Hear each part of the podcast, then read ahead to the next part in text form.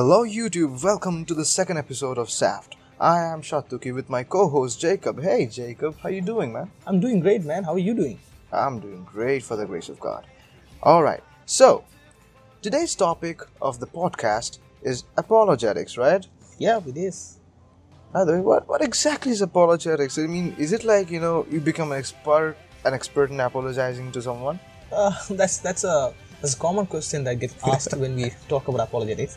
In yeah. fact, uh, one of the renowned philosophers and authors of our time, Sean McDowell, mm-hmm. he's an adjunct professor at Biola University.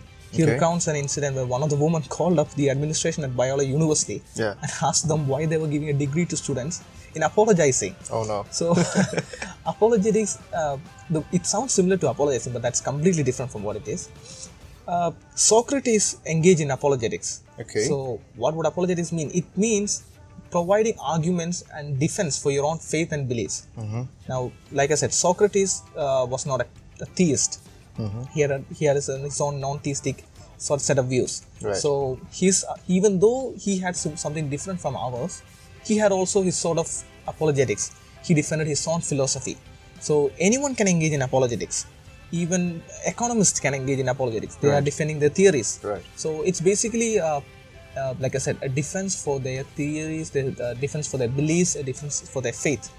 And most commonly in today's world, uh, apologetics is engaged by by believers, that's as a matter of fact. Right. Um, but on the other hand, there are Muslim apologists, there are Hindu apologists, there are everyone who can bring a defense for their faith. And uh, well, the, the, the role for apologetics in, uh, in a Christian perspective is what it has to do with advancing the Christian faith. And uh, this has to do with how much of an advancement can we make, how mm-hmm. much space is there for us to bring evidence uh, for, for the view that we hold um, in, in favor of Christianity.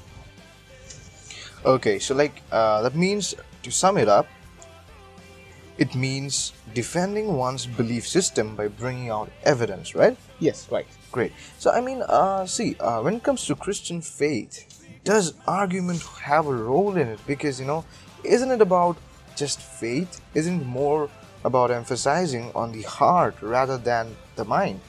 Yeah, that, that's a very good question, Shatuki. And this is one of the most common objections that uh, Christian apologists face.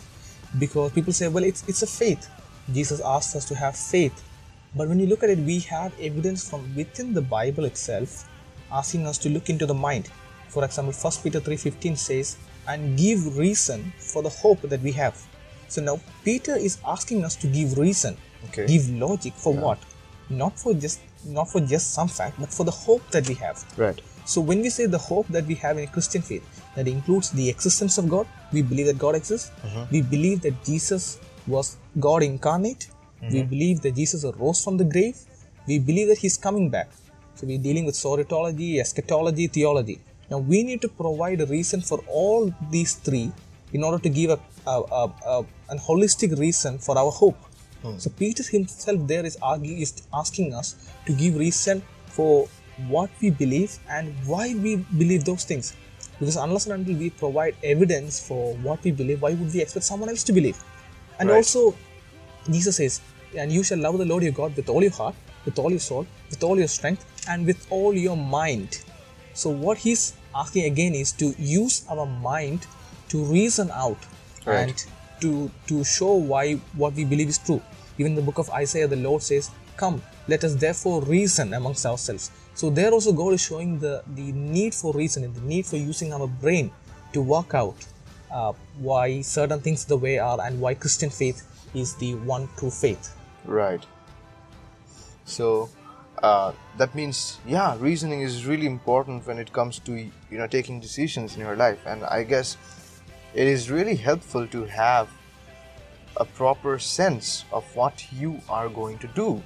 Because I think when you're doing something, you should have the proper knowledge of it. You should have the proper set of belief system, right? right? A, a proper set of belief system. So that's what apologetics is about, right? Yes, that's exactly what it is. Great. Thank you, Jacob. Thank you so much, YouTube, for joining in today. And we've got more amazing contents coming up for you guys. And please do not forget to like, share, and subscribe. All right. See you guys in the next one.